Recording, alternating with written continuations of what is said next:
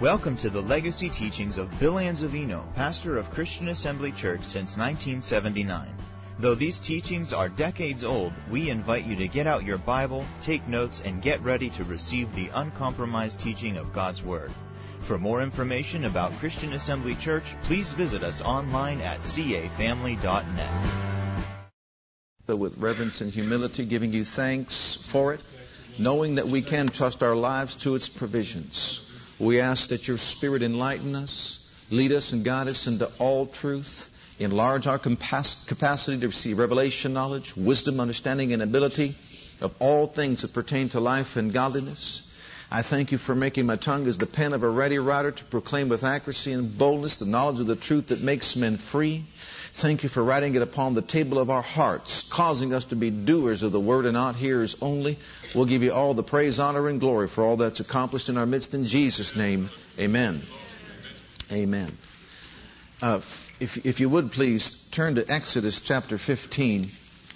And for those of you who were here Wednesday evening, you'll know what I'm about to say and review. But for those of you who were not here, I'm reviewing it for you.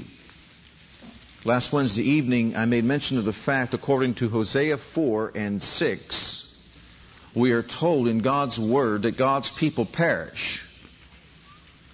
Not for lack of prayer, not because the devil is so big, not because life is unfair, or not because the world that we live in is such a mess. But God Himself said of His own people, My people perish for the lack of knowledge for lack of knowledge.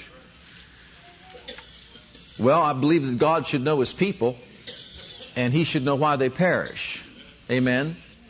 And He said it's because of a lack of knowledge. Well, what's the cure for a lack of knowledge? Obviously, it would be to obtain knowledge, wouldn't it? I believe when you go to church, you should get something from the Word of God. I believe this is God's instruction book. This is more than a religious book. This is God's instruction book. It's His roadmap. It informs us, it enlightens us, it educates us, it teaches us, it shows us the way of God. It provides for us the principles upon which we are to build our lives and structure our lives. And if we're not studying the Word of God in church, then what are we learning? Traditions of men, maybe religious ideas, religious form. But beloved, God wants us to get a hold of His Word and walk in the light of it learn how to apply the principles of the Word of God to our lives in a practical way so that we can experience reality with God. Someone said, well, why doesn't God just do it? Well, He can't just do it. If He could just do it, He would have just, He would have done it, period, and from the very beginning and prevented Adam from ever falling. But that's not what it's all about. God does not impose His will upon our lives. He does not enforce His will in our lives. And if I tell you what, if you don't want to go to heaven, you know you can die and go to hell? How many of you know that you have that prerogative? You want it? I don't want it, but I mean, you can if you want to. God won't stop you. Now, if God would, could, could do that, He would. When Jesus came to the earth and walked on the earth, He just would have wrapped things up right then and said that let's just get everybody saved and go on to glory. But He couldn't do that Himself, could He? And so you see, He went about teaching in the synagogues, preaching the gospel of the kingdom and healing all manner of sickness and disease among the people. Did you get that? He went about teaching, preaching, and healing. He didn't just go about healing, he went about teaching, preaching, and healing. Why? Because where there's a lack of knowledge, there's a lack of faith. And when there's a lack of faith, you short circuit the power of God, and God can't do what He wants to do. And so you see, we've got to be schooled along the lines of faith, learning how to receive from God placing ourselves in an atmosphere in which we can activate the power of God through our faith. And if we don't learn those principles, then although the power supply has been brought to our house, it's not activated to meet our needs. Just like the power we have around us, we've talked about that many times. We have electrical power all around us. You know, either Duquesne Light or Penn Power brought that power to us. It's over here. And if you don't tap into it and plug into it and receive from it, then it's not going to do you any good.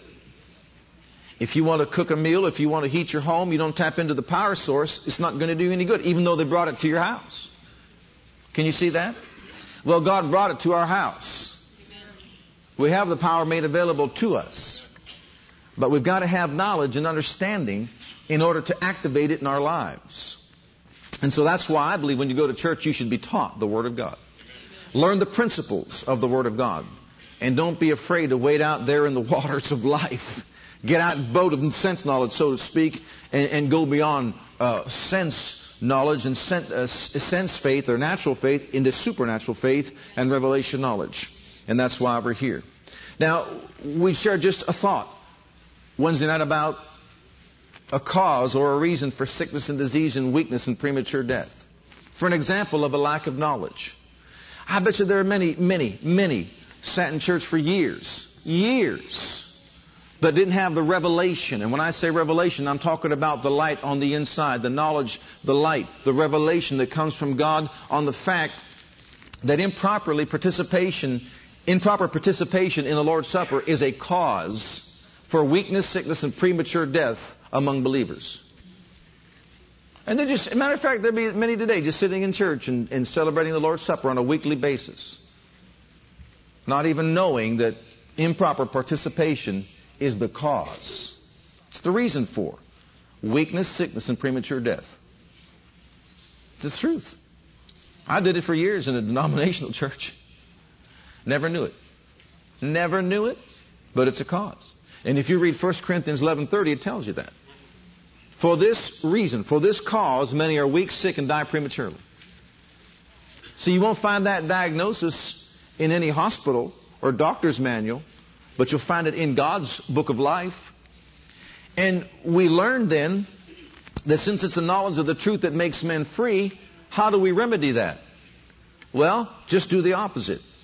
Properly participate in the Lord's Supper, and what do you get? Strength, health, and longevity. That's pretty good. Don't look at the negative.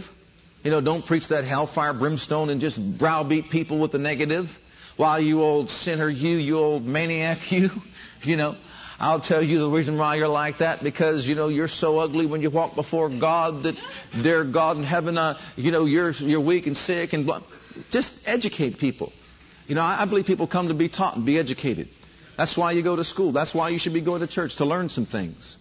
You know, not how to get browbeat, but feeds people. Put something into them. Proper participation of the Lord's Supper will produce strength. It'll produce health. It'll produce longevity. Give you long life. That's what it says. And then discover that. Find out how, you know, to do that. And we said there are three things, and I'll just briefly give it to you quickly. To rightly discern the Lord's body includes number one, you have to understand the literal body of Christ was broken for our sickness and for our disease. In Isaiah 53 and verse 4, we are told, Surely he had borne our sickness and carried our pain. And you see, in, in a lot of churches, it's a sad, sad scenario, but I mean, I don't say it to knock anybody. I, I sat there and, and I never heard it for many years. I didn't know that Jesus on the cross died for my sicknesses. How many of you sat in church for years and didn't know that he di- actually died for your sicknesses? Everybody be honest and lift your hand. I mean, you sat in church for a long period of time and you didn't even know that he died for your sick. Well, see, the majority of the people here never heard that. Why? Because we just focus on the fact that he died for our sins. And you know, when it comes to our sicknesses, that's such a controversial thing. Who wants to, you know, have conflict and deal with that? Let's just forget about it and go on. Don't tell the people about it. No instead said it'd be an easy thing to fight against sickness and disease. You know it's not an easy fight. I know it's not an easy fight. I'm to tell you what, if it's the truth, we've got to tell people because the only way they're going to get free is by knowing the truth that makes them free. So the literal body of Christ was broken for our sicknesses as well as our sins. And that has to be a revelation to people. That has to be taught to people. Okay, that's number one, to rightly discern the Lord's body. Number two, the Lord's body, if you read 1 Corinthians 11 and 12 and put it all together, you find out is a collective body of believers. And what that means is we've got to acknowledge that we need each other. The eye can't say to the ear, I have no need of you. Why? I don't want to just be able to see. I want to hear also, don't you? And the ear can't say to the eye, I have no need of you. I don't want to just hear. I want to see also. And the head can't say to the foot, Who is the head of the body of Christ? Jesus. Jesus is the head and the foot. If we view the foot as being the lowest member in the body of Christ, the head, who is the top, cannot say to the foot, I have no need of you. Think about that. Jesus himself can't even say, I have no need of the foot. So no matter who you are in the body of Christ, you're needed. And that means we are to love each other, discerning that we are the Lord's body. Every single one of us, we are to love each other, knowing that we're all needed. And the Bible says, uh, by the Apostle Paul, of course, led by the Spirit, said, I am less than least of all the saints. I esteem everyone more highly than myself. You're more needed than I am. Do you see that? That's an attitude that creates an atmosphere of healing. That's an attitude of humility and love. And when a person views himself that way before God, that's a proper sense of humility. And he has a, a, true understanding and discernment of the body of Christ, walks in love towards all the people. He puts himself in an atmosphere where what? God's healing power can flow in his life. Okay, and thirdly, individually. I am a member in the body of Christ. Individually. That's, that's literally, collectively, and individually, I am the body of Christ. Say that with me, I am the body of Christ. So, as an individual, you are the body of Christ. And what that means is you, as the body of Christ, as an individual, you are responsible to take your own place in the collective body of Christ and do your part. The one that says, I can sit at home and be a good Christian is wrong. Because that person has got to be a part of the body of Christ. If the arm stays at home, how many of you said, I'm going to go to church today, but cut off my arm and leave it home? And I'll be just as good and just as whole when I get there. No, you won't. You have an arm missing. See? Well, I don't need this left eye. I can see with my right one. I'll just leave it home. No, that's not the case. The Bible says we need each other, and therefore, each one as an individual has got to recognize that he is needed. Someone says, they don't need me down there. Yes, we do. I said, yes, we do. You are needed to take your place. And as you take your place and do your part, you put yourself in an atmosphere because you discern the Lord's body of healing and deliverance and victory. So that's properly discerning the, the Lord's body as a whole. Individually, literally rather, the body broken. Collectively, the whole joint body walking in love towards each other. And then individually, I have my place. I have my function. I have my responsibilities and duties that I'm responsible before God to fulfill. And if you rightly discern the Lord's body, and you do that and participate in the Lord's Supper, what does it produce in your life? Strength, health, and longevity. We didn't even pray, did we? I said we didn't even pray for it, did we? It just promotes it. Can you see that? I said it promotes it. And what does it prevent? Weakness, sickness, premature death. Do you see that? Okay. Exodus 15, 26. I sat in church for many years. I never heard this text. I never read this scripture. How many of you sat in church for years and never knew this scripture existed? I know I did. It says right here in 1526, Exodus, lack of knowledge will do what? Lack of knowledge will cause people to what? Perish. Okay, listen. And said, If thou wilt diligently hearken to the voice of the Lord thy God, and wilt do that which is right in his sight, and will give ear to his commandments and keep all his statutes, I will put none of these diseases upon thee. And if you, if you read a more, a better translation, a more literal translation, I will not allow any of these diseases, diseases to come upon thee, which I have allowed to come upon the Egyptians. For I am the Lord that healeth thee. I am the Lord. We know about the great I am. The great I am has revealed himself here as Jehovah Rapha which is a covenant keeping name of the covenant keeping God. How many of you believe that He is Jehovah Sidkenu, the Lord our righteousness? Jehovah Makadesh, the Lord our sanctifier. How many of you believe that? He is Jehovah, and we can go on all the names of God, Nissi. And, and He is Jehovah Jireh, and all the covenant names of God. He provides for us. He, he's our captain, the captain of our salvation. Ruah, He is the Lord our shepherd. How many believe He's the Lord our shepherd? See, we say all these other names of God. He's my shepherd. He's my righteousness. He's my sanctifier. His banner over me is love. And we go through all that. He is Jehovah Shalom. He is my peace. Glory to God. He's my peace. But then all of a sudden you get behind a pulpit and you say, He's also Jehovah Rapha, the Lord, our great physician, our doctor, our healer. And all these eyebrows are raised. Well, now, who wrote that? Who said that? God did. God said, I am Jehovah Rapha. Why don't we hear that preached? I am Jehovah Rapha, your great physician. And if you will, notice if you will, then I will. If you will, in verse 26, hearken to my voice, do which is right in my sight, give ear to my commandments, keep my statutes, then I'm not going to allow any of those diseases that, that came upon the Egyptians come upon you. I won't allow it. That's what he's saying here. Now that's a pretty good revelation. But you see, it's too controversial for some. I'd rather just get right into the thick of things and find out what God said and then activate them in my life. What about you? Absolutely. Well, if you don't have that knowledge, then you see, you can't walk in the light of something that you don't know of. You can't then activate God's power on your behalf. Now, also in connection with this, look at Exodus chapter 23. I sat in church, never heard this scripture read. Never heard this scripture read. This will bless you. I've shared this scripture with many who have been blessed by it. As a result, they were able to keep children. Listen to what it says. Exodus 23 and verse 25, or verse, go to 24. Thou shalt not bow down to their gods, nor serve them, nor do after their gods, but thou shalt utterly overthrow them and quite break down their images. And ye shall serve the Lord your God. You shall serve the Lord your God. In other words, you lay down your life for the service of God, and God will bless your bread. You walk into the store and buy a loaf of bread and say, Thank God you blessed it. That's pretty good. That's the food that you partake of, in other words, and he's talking about to provide health. We don't know when we eat what's, what's going to happen to us. You know, you put, you put food inside you, you can get contaminated, poisoned. But thank God he says he'll bless your bread. Well, that doesn't sound too much like a miracle for us today, but back in those days when they had no refrigeration and none of the things that we have today, that's a blessing. You know, God was in the baking business. He made them fresh bread every day. That's probably where these bakers got their ideas. Fresh bread every day. Think about it. Isn't that what he did? Absolutely. I'll bless your bread and your water, what you drink. Sometimes the waters were contaminated. They were bitter waters. They were poison. But God blessed it. They could drink it and God blessed it. So if they did drink it unknowing, you know, unknowingly, they didn't know that it was a poison or whatever or bitter, then God would purify it. Think about that. God would purify it.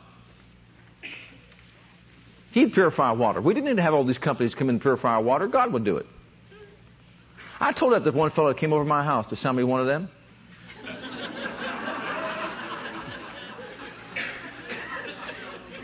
he didn't like my answer. I said, I'll just pray over it. God will sanctify it. That's the best and cheapest way I know of having pure water. Besides, that way I know it's purified. Amen? Well, it said it right there. Well, how do you know? It said it right here. Uh, take that literally. God says He'll bless your water. And He said He would. Now, for the most part, no one has a problem with that because everywhere you go in any Christian circle, they always pray over the food, right? Bless it and sanctify it through the Word and prayer. Well, through the Word. The Word says He'll bless your bread and water. And I will take sickness. Now here is where we get in all kinds of controversy. Here's where we get into all kinds of conflict. I kind of wonder, do they just cut that out of their Bible? Do they just cut that portion out that says, I will take sickness away from the midst of thee? Or do we overlook it, ignore it, or just put another color glass all over top of our glasses or our eyeballs, and we just can't see that? My beloved, I'm telling you something right now. It's a fight for me like it's a fight for you. Can you hear me? It's a fight to stand against sickness and disease. You know that as well as I do. I can't deny it. It's in the Bible. And I'm not going to make an excuse for it. I'm not going to say it's relegated to the future. I'm not going to say it's for yesterday. Those people that lived way back when, God said right here, I will take sickness away from the midst of you. How often do you hear that preached in church? It gives you a potential to have, I'll tell you what, to reach out, a goal to reach out for because you see something here God wants to do for people. If it's in there, let's preach the whole counsel of God. That's what I say. And let's not bring God down to our level. Let's rise up to His. Amen. Amen. And His revelation. But it said right there, did you read that? Does it say it right there? I will take sickness and disease away from the midst of you. I know you're trying to set me up here because you're going to say that's just for the Israelites. Hold on, just keep on going with me. And then it goes on to say, and there shall nothing cast their young nor be barren in thy land. The number of thy days I will fulfill. And here's where many, many, many have been spared when it comes to childbearing. There shall nothing cast their young nor be barren in thy land. The number of thy days I will fulfill. On the other hand, if, if, you know, a, a woman lost a child or whatever, My goodness, there's no sense, there's no need for a sense of condemnation or guilt or anything like that. Beloved, we're in this fight together. I stand right by your side and cry with you, praise God, and have compassion with you. But I'll tell you what, I encourage you the next time around to, to just get that scripture and just hold it dear to your heart and just look at it every single day. Every single day and just keep feeding your spirit. And we've seen that happen where one did lose a child, but just fed on that scripture and just took God at His word and just built themselves up spiritually. And next time around, even though it threatened, praise God, they, they rose victoriously. Amen. Amen. And so you see, we've got to get a hold of the Word of God and, and unleash the power of God through faith. Look at Deuteronomy chapter 7. I, I read, about, I was in church. I never heard this preached. I was in classes at church. I never heard this preached. Why? It's too controversial. That's why. It means we may have to do a little bit of effort and research and work. That's why. Look at Deuteronomy chapter 7 and verse 6. For thou art an holy people unto the Lord thy God. No problem. The Lord thy God chosen thee to be a special people unto himself above all people that are upon the face of the earth. No problem. We believe that. The Lord did not set his love upon you nor choose you because you were more in number than any people, for ye were the fewest of all people. But because the Lord loved you, and because he would keep the oath which he had sworn to your fathers, hath he, the Lord, hath the Lord brought you out with a mighty hand and redeemed you out of the house of bondmen from the hand of Pharaoh, king of Egypt. Know therefore that the Lord thy God, know therefore, have the knowledge. What sets us free? What makes us free? It's the knowledge of the truth that makes men free. Know therefore that the Lord thy God, He is God, the faithful God, which keepeth covenant and mercy. Underline that, highlight those two thoughts right there. He keeps covenant and mercy with them that love Him. Does it say with the Israelites only? Does it say with the Jewish people only?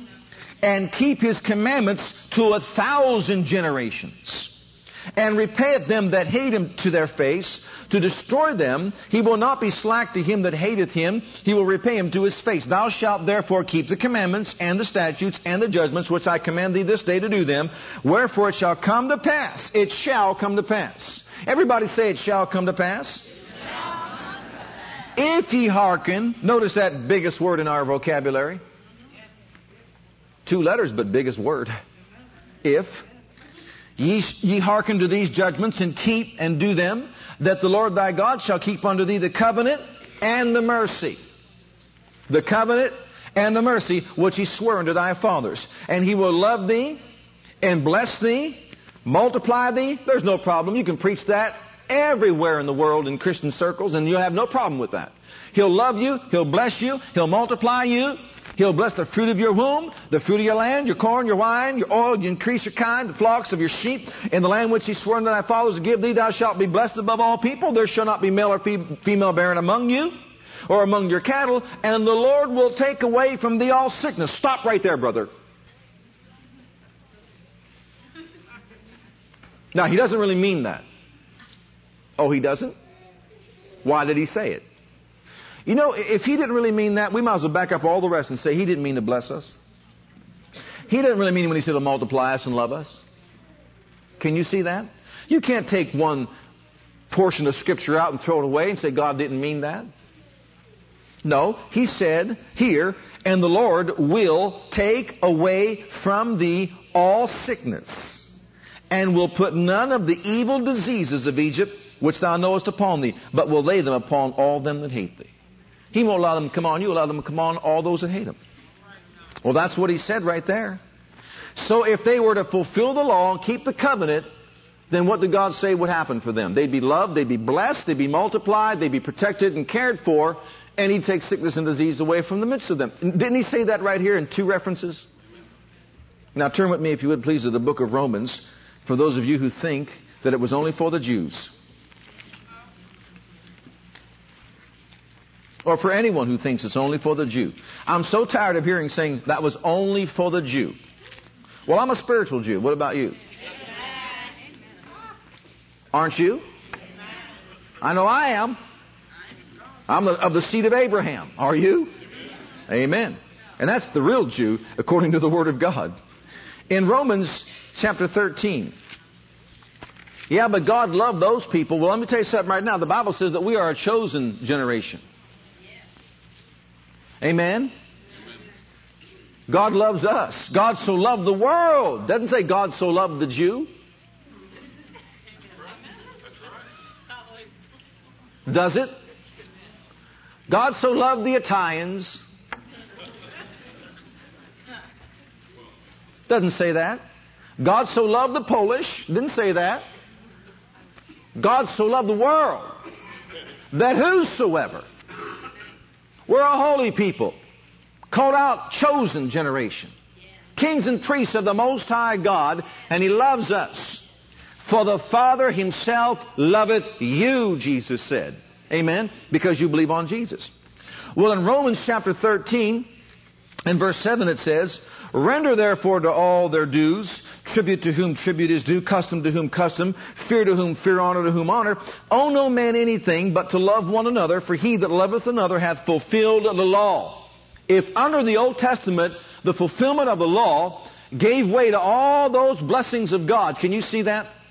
I'll bless you. I'll bless your bread. I'll bless your water. If you fulfill my law, I'll bless your bread. I'll bless your water. The number of your days I will fulfill. There'll be no barren among you, etc. I'll take sickness and disease away from the midst of you. If all those were the blessings of keeping the statutes, the commandments, and the ordinances of God, the law of God, and an Israelite would fulfill that, then all those blessings would come upon him, the Bible says, and overtake him. Isn't that what it said? Okay? Well, the Bible says right here, if we love one another, we have fulfilled the law. For this, thou shalt not commit adultery, thou shalt not kill, thou shalt not steal, thou shalt not bear false witness. Isn't that the law? Thou shalt not covet, and if there be any other commandment, it is briefly comprehended in this saying, namely, Thou shalt love thy neighbor as thyself. Love worketh no ill to his neighbor, therefore love is the fulfilling of the law. Well, beloved, if we walk in the, the love law, the royal law of love, and fulfill the law of love, and we live under a better covenant established upon better promises, and under the old covenant, they could have all those blessings that we already mentioned. How much more can we expect to have those blessings and even more Amen. if we walk in the royal law of love and fulfill that law by walking in love? Amen. And we should expect that. And so you see, it was progressive revelation. God revealed all that, not so that it would end someday. That was just for the Jew. No. He did all that to bring us to a place where we can have better promises, a better covenant, greater blessings. We have greater blessings than what they had. Well, would you rather live under the old covenant or the new? How many of you like living under your old contract that says you're only going to make so much an hour? But the new one says you'll make ten times that. Would you rather live under the old or the new? How many of you would take the new?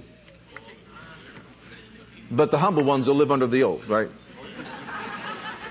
I'm just a beggar. Staying back here where it's safe. Don't want to make any more money than I'm making now.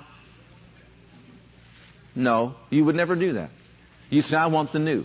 Well, we have a better covenant established upon better promises, and better means all they had plus more. And so all they had, we have plus more. And so what God said He'd do for them, He does for us, and then some. We can say it that way. Now, how do I do this? By fulfilling the royal law of love. But you see, if you don't understand that, if you don't know that, and, and therefore you don't walk in the realm of love, you can shut the door to God's blessings. And that's why we are going to get there. We're going to eventually get to the place of love where we talk about what it means and how to walk in the realm of God's divine love talking about agape love, divine love, so that we can stay in an atmosphere in which God's blessings can fall upon us. Amen? Absolutely. Well, now, what I'd like to bring out, if, if you don't mind, is found in Psalms 86 and verse 15.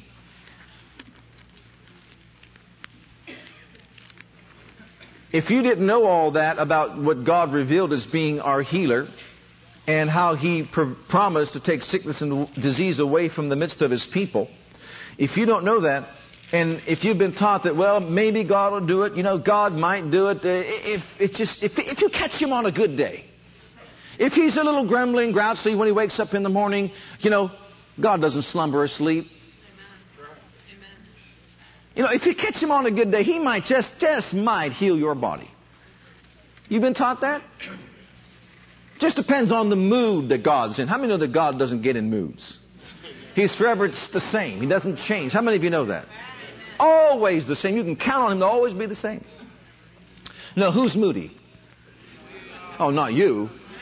No, you're always constant. You're always sweet and nice and kind and yes. Tell me another and we'll get you to repent. God's always the same. See? Now we know that he's, he revealed himself as the healer, but now I want us to take it a step further and show us what motivates him to heal people. Because to prepare the heart is to have the right knowledge and right understanding on the inside of a person. If you think, I've got to be this perfect person in order for God to do something for me, you see, we're wrong because we can't be perfect. Walking in the realm of divine love, for example, doesn't mean you never miss the mark. You never snap out at your husband or your wife. It means that when you do do it, you say, honey, I'm not going to let the sun go down upon my wrath. Please forgive me. And you get yourself back in God's love. Can you see that? See, sometimes people think, well, I've, I've got to never miss the mark because if I miss the mark, I've got guilt for, for three weeks. It's not it. You miss the mark because you're human. But what you do after you miss the mark is what counts. Get back under the blood of Jesus and get back in God's love and make it right with people. And if you do that, you put yourself in an atmosphere in which God moves. In Psalm 86, in verse 15, I want us to understand that God heals because of his compassion for mankind. But thou, O Lord, are a God full of compassion and gracious, long suffering, and plenteous in mercy and truth. Our God is full of compassion. Now hold that thought and turn to Psalm 111 and verse 4. Our God is full of compassion. Compassion is in his inward parts.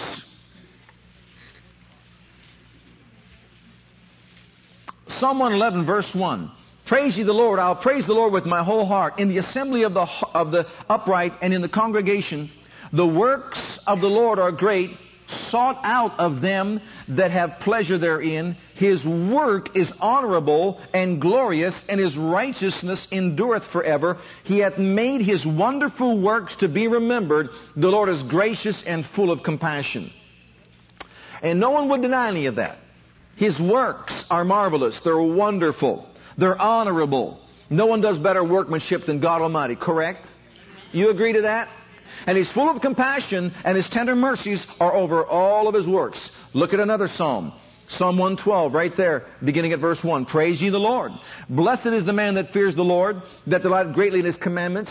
His seed shall be mighty upon earth. The generation of the upright shall be blessed. Wealth and riches shall be in his house. His righteousness endureth forever. Under the upright there is ariseth light in the darkness. He is gracious and full of compassion and righteous. And again, Psalm 145. God is gracious. He is full of compassion and he is righteous. Notice that God is always described as being full of compassion. Why does he keep saying that over and over and over again? Because he wants us to know that what you are full of will come out of you. Do you know that? I mean, you fill yourself up with something, it will come out of out of the abundance of the heart, the mouth speaks. You fill yourself up with the Word of God, it'll come out of you. You fill yourself up with the glory of God, it'll come out of you. What you fill yourself up with is going to come out of you. You get full of love, it'll come out of you. Okay? God is full of compassion. He also is Jehovah Rapha, the Lord our healer. Psalm 145, verse 1, I will extol thee, my God. Psalm 145. I apologize if I give you the wrong scripture. Psalm 145, I will extol thee, my God, O King, and I will bless thy name forever and ever. Every day will I bless thee and I'll praise thy name forever and ever. Great is the Lord and greatly to be praised. His greatness is unsearchable. One generation shall praise thy works to another and shall declare thy mighty acts. I shall speak of the glorious honor of thy majesty and of the wondrous work of thy wondrous works. And men shall speak of the mighty and terrible acts, and I will declare thy greatness. They shall abundantly utter the memory of thy great goodness, and shall sing of thy righteousness. The Lord is gracious, again, full of compassion, slow to anger, and of great mercy. The Lord is good to all. His tender mercies are over all his works. Notice, repeatedly. His mercy, His compassion over all His works. God is full of compassion. His mercy is over all of His works. We have a revelation here of the true nature and character of our God as revealed to us by the psalmist. Compassion by definition means having the bowels yearn on the inside. It means an inward affection. It means a yearning from within, eagerly yearning on the inside. One said it this way compassion is being sympathetic or having sympathy towards one who is suffering, coupled with an inward yearning on the inside to alleviate the suffering. Did you get all that? Compassion is being sympathetic or having sympathy towards someone who you see suffering with a sickness or with a disease or with a problem or whatever the case may be. And coupled with that sympathy, sympathy is not enough. To sympathize with someone is not enough. But coupled with that sympathy, there is within that person an inward yearning on the inside, an inward affection, wanting to reach out and to alleviate the person who is suffering from that suffering. God is full of inward affection. God is full of compassion. He is full of longing desire. Beloved, what inspires our faith, and this is a golden nugget, is not the knowledge of the fact that God can heal us. But it's the knowledge of the fact that God is eagerly yearning with an inward affection, with sympathy coupled with the ability from this yearning to reach out in compassion and alleviate our suffering. Amen. That puts healing on a different plateau, a different basis. You ever been there when you want to help somebody so bad that all, you hurt on the inside for them? You ever been there? You hurt on the inside. That's what God is doing for us. He is touched with the feeling of our infirmities. And in his inward parts, there is an inward affection that wants to reach out and help someone who is in need, to alleviate that person's suffering. That's God, the God that we serve. He is full of compassion. And if we don't know that, well, God can, I know that He can, that's not enough to inspire our faith. It's to, it, it, I need to know he wants to so bad. It's a yearning of his heart. He is reaching out with every part of his being to help you because you're in need. Don't view it that, oh, if I can just get him on a pretty good day, God's going to help me. Or if I can just get my act together a little bit better, then God will be just a little bit more lenient. And, and God, beloved, when someone walks, we talk about healing, and I don't want to magnify that above the most important thing, and that is the inward cause is greater than the outer effect. When a person walks away from Him and starts to go in the wrong direction, oh, no, He's not browbeating that person. He is pouring Himself out in a greater way to draw that person back. It's the goodness of God that leads one to repentance. Do you see that? Okay. I want us to understand that God is full of compassion well, what does all this have to do with healing? I'm glad you asked. Psalm 139. 139. God's mercy. How many of you know that Ephesians 2 4 says that God is rich in mercy for his great love wherewith he loved us? While we were dead in sins and trespasses. You know how ugly we were when we were dead in trespasses and sins?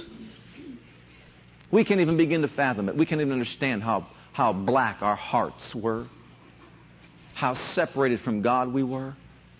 Oh, how horrendous, how hideous our condition was. But you know what? In that condition, the Bible says, dead in trespasses and sins, it says, God who is rich in what? Mercy. For his great love wherewith he loved us, what did he do? He reached out. God's rich in mercy. It didn't matter to him that we were that ugly. He reached out through the blood of Jesus. He reached out, and what motivated him, what moved him to action was compassion. He didn't want us to die in our lost condition. He didn't want us to be doomed to an eternity in damnation. He didn't want us to suffer the second death, the lake of fire and brimstone, which burns forever and ever and ever. He didn't want that.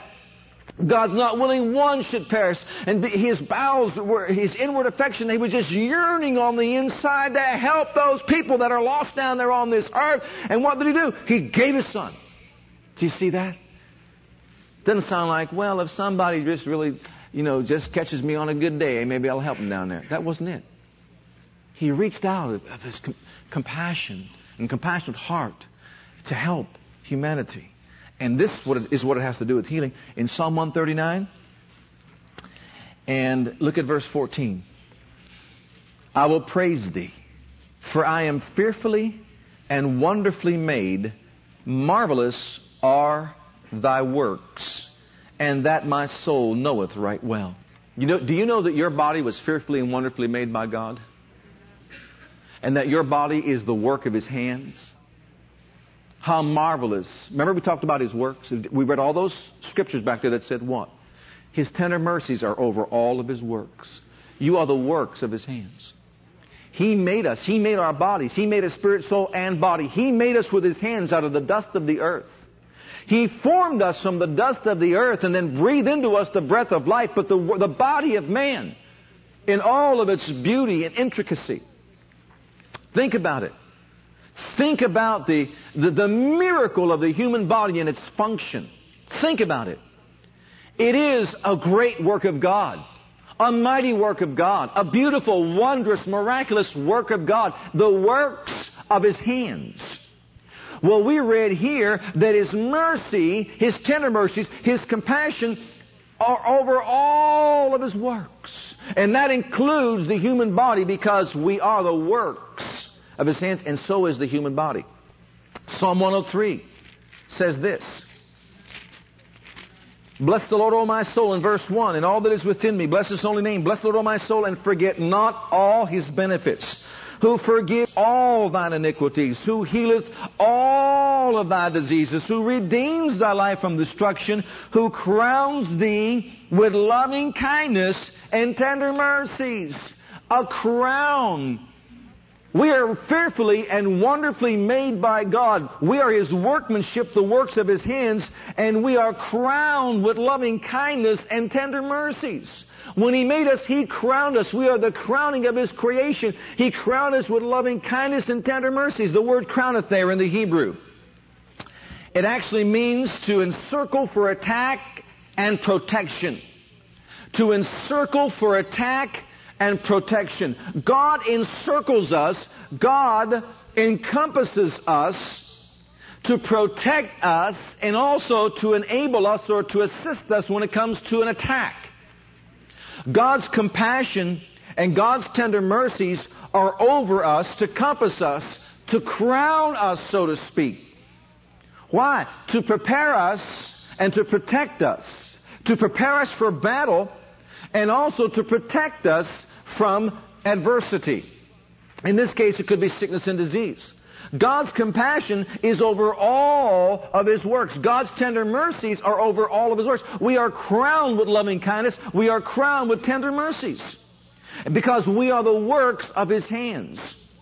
And so God then provides protection for us, and He also provides that which is necessary for us to attack sickness and disease or the enemy through His compassion. And I'll show that to you. Go to Matthew's Gospel, if you would please, in chapter 9 in Matthew's Gospel, chapter 9, Jesus was God manifest in the flesh, Emmanuel, God who is with us.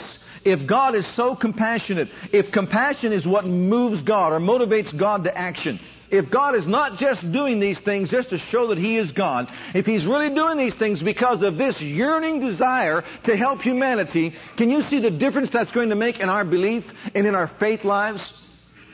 He's not just doing it to prove who He is. He's doing it because something in Him cannot stand to see human suffering. Something in Him cannot tolerate watching one be destroyed. God couldn't stand looking at the world being devastated and destroyed any longer, so He had to send His only begotten Son because He loved the world, the Bible said. He had mercy and compassion toward the people of the world. He didn't love the earth itself, He loved the world. He loved us, the people that are in the world. He came for us. In Matthew's Gospel, chapter 9, verse 36, but when he saw the multitude, he was moved with compassion. Jesus was crowned with loving kindness and tender mercies. The compassion of the Father welled up on the inside of him until it overflowed him. Jesus was God manifest in the flesh. He went about doing all that he did because he was empowered by the very character of God's mercy and compassion. And as a result of his compassion, he lifted up his eyes. He was moved with compassion on them because they fainted and were scattered abroad as a sheep having no shepherd. Well, let's back it up to verse 35. And Jesus went about all the cities and villages, teaching in their synagogues, preaching the gospel of the kingdom, healing every sickness and disease among the people. When he saw the multitudes, he was moved with compassion on them because they fainted and were scattered abroad as sheep having no shepherd. Then saith he unto his disciples, The harvest truly is plenteous, but the laborers are few. Pray therefore the Lord of the harvest, he will send forth laborers into his harvest. Jesus did all that moved with compassion. He was moved with compassion to teach. He was moved with compassion to preach. He was moved with compassion to do what? To heal all manner of sickness and disease among the people. And also, he was moved with compassion to pray that laborers would go into the harvest equipped with the Word of God and share with other people because I can't be everywhere at once, he said. And so that's what motivated his action. That's what moved him to action. He was yearning to get things out to the people that would bless them and help them. Compassion did it. Matthew 14, 14, if you would quickly. And Jesus went forth and saw a great multitude and was moved with compassion toward them. And what did that result in? And he healed their sick. He healed their sick. He had a sympathy for them coupled with an eager desire, a longing, yearning to alleviate their suffering. I couldn't stand it. Couldn't stand to see it. And he healed their sick. Because his compassion is over all of his works. And that human body was the work of God's hand. Can you see this? All right. Matthew 14, 14. Look at Matthew 15, 32. Compassion is what brought deliverance to mankind and humanity. In verse 32, actually you have to back it up to verse 29.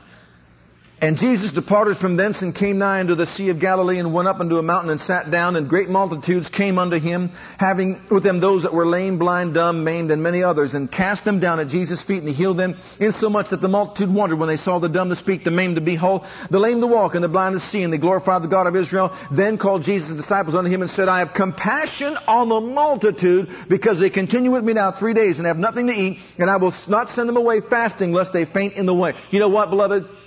I've read that many times before I recognized this truth. After he healed their sick, I want to show you the compassion of our Lord. The maimed were made whole, body parts removed, they were made whole, right there before their eyes.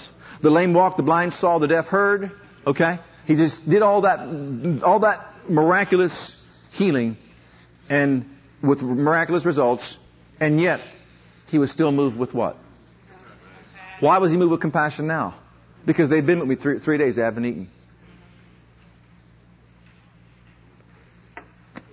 What is this?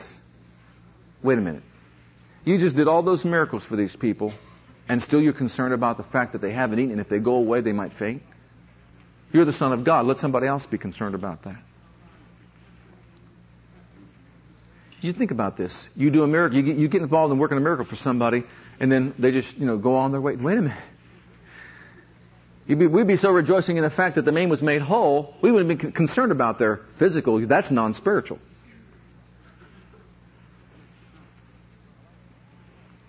I like to think he would have said that, you know, go to McDonald's and if they don't have enough, we'll multiply it. he was concerned. But what made him concerned? I said, what made him concerned? Compassion. Not just to heal them now, now we see to feed them. What wrought that miracle of the multiplication of the loaves and fishes? Compassion. Did you see that? If there's no compassion, we're trying to get miracles without the right heart motivation. He loved them. Didn't want them to pass out from starvation, malnutrition. Think about it. Compassion worked that miracle. In Matthew 20 and 34, his compassion is over all of his works. In Matthew 20 and 34, two blind men came to him they cried out for mercy. The multitude rebuked them, told them to hold their peace. They cried out for mercy. They cried out for mercy. And Jesus said in verse 32 of Matthew 20, What will ye that I should do unto you? And they say unto him, Lord, that our eyes may be opened. So Jesus had compassion on them and touched their eyes. Compassion touched their eyes. Compassion touched their eyes, and immediately they received their sight. Their eyes received sight, and they followed him. Beloved, again, What motivates God's healing power is compassion. God wants to heal people because He loves them. God wants to deliver people because He made their body and He doesn't want them to suffer. This is what we have to understand and see. And if you go through the Gospel of Mark, in Mark 1:41, I'll just spell it out quickly here. The leper came to him. Jesus moved with compassion, stretched forth his hand and touched him, saying, I will be thou clean. He was made whole. Go to Mark 5. In Mark's Gospel, chapter 5.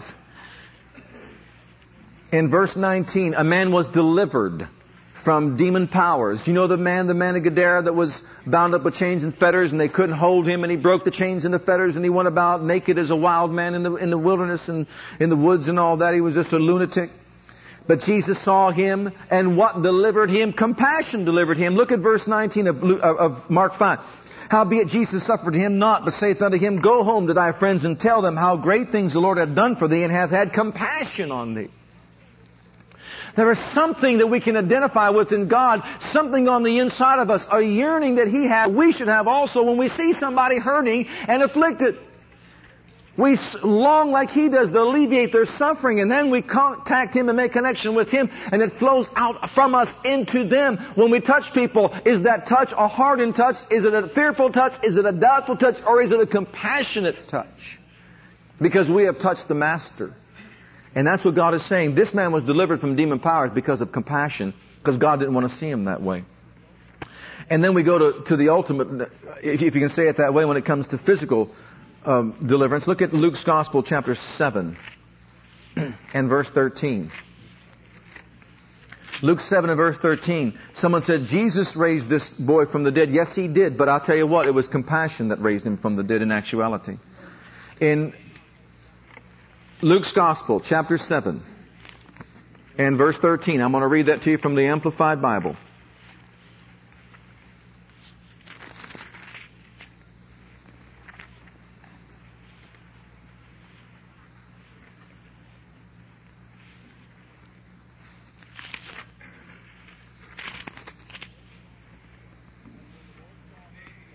And when the Lord saw her, he had compassion on her and said to her, Do not weep. He went forward and touched the funeral couch and the pallbearer stood still. I read that because I want you to see the whole thing. I want you to envision something like this. Jesus was so moved with compassion that right there during the funeral procession, while the pallbearers were carrying the body of the boy, of the child, Jesus had so much compassion when he saw her in her despair he said, Don't weep, woman. He went forward, touched the funeral couch, or the, the coffin, we would say, and the pallbearer stood still. And he said, Young man, I say to you, arise from death. And the man who was dead sat up and began to speak, and Jesus gave him back to his mother.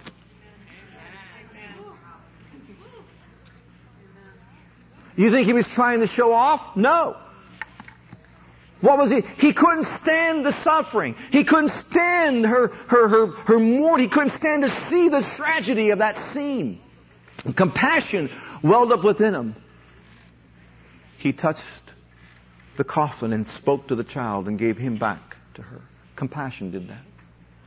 Because compassion and tender mercies of God are over all of His works. And beloved, I've got a wonderful scripture for you now in, in Psalm 18.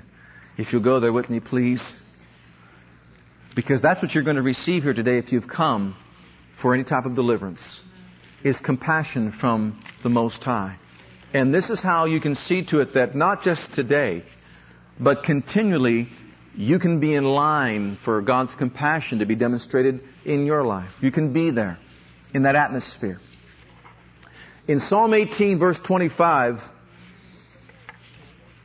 with the merciful or compassionate, you will show yourself merciful and compassionate. With an upright man, you will show yourself upright, and with the pure, you will show yourself pure. But with the froward, you will show yourself froward. Now listen carefully. When a person demonstrates true mercy and compassion towards someone else, God then demonstrates that same compassion and mercy toward that person. If that person refuses to demonstrate mercy and compassion, then he shuts himself off from God's mercy and compassion.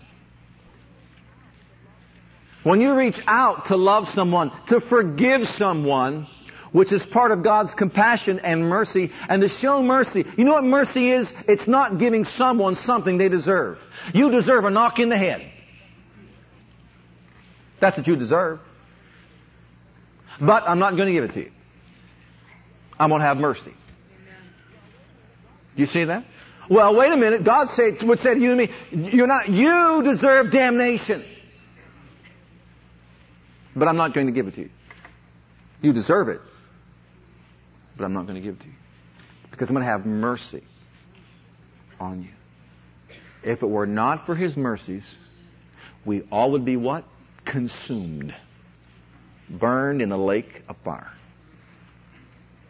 Now, you shut off someone else from your mercy, you burn the very bridge that you need to cross over to get to God's mercy. Can you see that? You don't show compassion to somebody else? How can God show compassion to you? We can shut ourselves off from God's compassion. His tender mercies are over all of His works. But I will show you how it works, how you shut it down. It also says to the upright who show himself upright, listen carefully. God's eyes run to and fro. Second Chronicles 69 throughout the whole earth. His eyes run. Oh, the devil's walking like a roaring lion. He's walking. Well, the eyes of my God are running. Who's faster? Did you get that one? You let that sink in, it'll bless you. Satan walks about as a roaring lion. Well, God's eyes are running. He is running throughout the whole earth. Why? To show himself strong on the behalf of those whose hearts are what? Upright before Him. To the one who shows mercy, that person is upright and pure before God. That's what He's saying. When you show compassion and you show mercy to people, you are upright before God and pure. When you forgive those that wrong you and demonstrate mercy rather than vengeance, He is saying, I will then show compassion. I will demonstrate mercy in your life. If you harbor bitterness and resentment inside your heart, you shut down the mercy of God. His power cannot flow. See? And the Bible says we can become defiled with that. But the eyes of the Lord run to and fro to show himself strong on the behalf of that person whose heart is upright and compassionate and merciful. Okay? Well, beloved, a couple more scriptures here. Psalms, you're in Psalms, look at 66. The Bible says the merciful shall obtain mercy in Matthew 5, does it not? Here is a way to shut down God's mercy and God's compassion and prevent it from doing its proper work in our lives. In Psalm 66 and verse 18, if I regard iniquity in my heart, the Lord will not hear. The Lord will not hear. If I regard iniquity, unforgiveness, or bitterness in my heart, if I refuse to show mercy, if I refuse to be kind, if I refuse to reach out, if I refuse to forgive, if I refuse to get along with other people, to live at peace with all men, if I remain bitter, if I remain resentful, if I remain this way, and this is the attitude of my heart, then the Lord will not hear. Now look at Isaiah 59 and verse 1 to show you what can happen. And I'm getting to an important point. Behold, verse 1, Isaiah 59. Behold, the Lord's hand is not shortened that it cannot save, neither his ear heavy that it cannot hear. The Lord's arm is not too short to reach out. His ear is not too heavy. It's not that he didn't hear or can't hear. But your iniquities have separated between you and your God, and your sins has, have hid his face from you that he will not hear. And what he is saying is, when the individual chooses not to show mercy, not to be upright, not to remain pure at heart, then God says, mm, He gets frustrated. I can't hear. I won't hear. Because I can't operate in that atmosphere of unforgiveness and uh, being unmerciful and unkind and unforgiving. When a person is resentful and full of bitterness and unforgiveness, then, see, God can't work in that atmosphere. In his, and although he, although he wants to demonstrate His loving kindness over all His works, it's short-circuited because of the unforgiveness. Can you see that? Okay. And it prevents God's power from being manifested. Okay, now listen carefully. I remember many years ago, first coming here to the church, an individual in need of healing, a serious condition. And I went over the house and we'd go there and talk, I'd go there and talk and share the Word of God. And right before my very eyes, I saw God's power manifested. This eye was affected because of a, a, sugar diabetes problem and it deteriorated the muscle. It was, it was absolutely deteriorated because of it, of the eye, and it could not hold the eye focused properly. As a result, the eye was just like a lazy eye, just out the side this here way and could not look straight. But as I sat conversation, as we were talking, as I was sharing, that eye lined up, looked straight at me like the other one did, just like it was normal. And then right after I left and went back to the church, the eye went back to the side again. And I'd go back and, you know, later on, another day, same thing would happen. The eye would come in line, it would go back again. And I'm thinking, this is mysterious. This is strange. What's going on? I'll tell you what, the power of the Word, the power of faith, the power of the Word of God. Finally, I got to the point where I had to seek the Lord on this. So I said, Lord, what's going on? Every time I share the Word of faith, the Word of life, I see a miracle taking place before my very eyes, and all of a sudden it stops. What's going on here? And then I searched my heart, and the Lord spoke to me and said, Ask this person if there's bitterness or unforgiveness or resentment in their life. And I did. And the person says, Well, well what's that got to do with anything? I said, Because God's healing power has been here, His power has been manifested. Something is blocking it. Well, I didn't know that having unforgiveness or bitterness in my heart towards somebody would stop me from getting my miracle. I said, It will.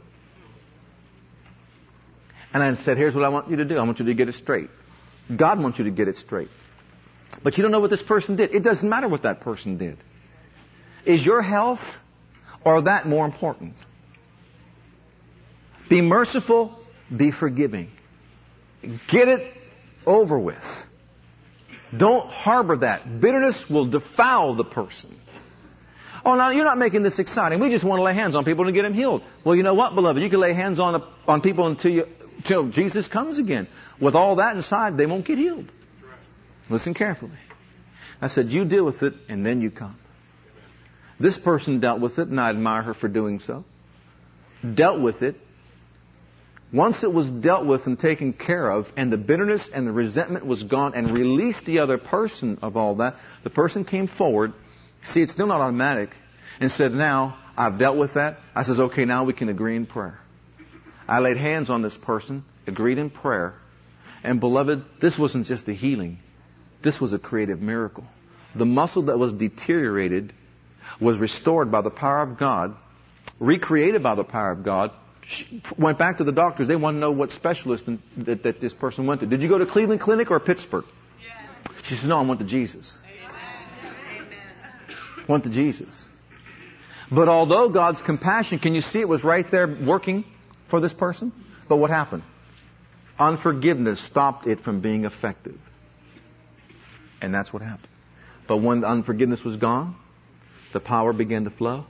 A recreative miracle took place a miracle came. Let's all stand before the Lord. Thank you for listening to our legacy teachings. We pray today's message has a profound impact upon your life and your ministry. I want you to know that God loves you, has a great plan for your life. But if you've never made Jesus Christ Lord and Savior of your life, I'd like to invite you to do that right now. Just pray this simple prayer right after me. Just say, Heavenly Father, I come to you just as I am, and I believe with all my heart that Jesus died for my sins and was raised from the dead for me. I open the door of my heart. I call upon the name of the Lord. Lord Jesus, come into my heart now. I receive you and accept you as my personal Savior and Lord. If you prayed that prayer with me, you're a child of God right now, and I encourage you to get into a good Bible based church where you can learn to grow in your Christian faith and experience. God bless.